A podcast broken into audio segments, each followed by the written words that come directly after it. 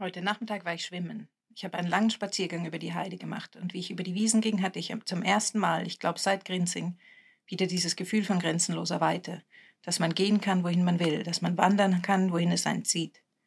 Das Bad ist ein kleiner Teich, ganz umgeben von Bäumen, ein Bad nur für Frauen, und sie liegen fast nackt im Gras und auf den Holzbalken. Es war heiß, und das Wasser war kühl. Ich bin im Gras gelegen und habe in den Himmel geschaut und gelesen. Und rund um mich herum lagen die anderen Frauen. Die meisten haben ihre Schwimmanzüge bis zu den Hüften heruntergerollt gehabt.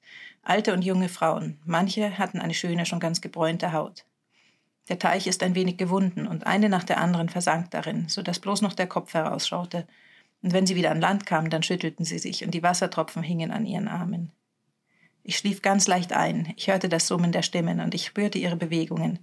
Wenn jemand aus dem Wasser kam, auf dem, Platz, auf dem Weg zu ihrem Platz bespritzte sie die anderen. Und die Tropfen fielen auf meine Beine und auf meine Schultern, und der Himmel leuchtete vor Sonnenschein.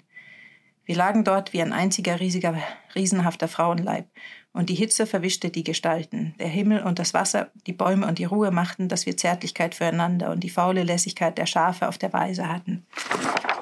Nur die Alten sprachen viel und lächelten die Jungen neidig an. Wie schön kann das Leben sein, voll von Hitze, Himmel und Wasser.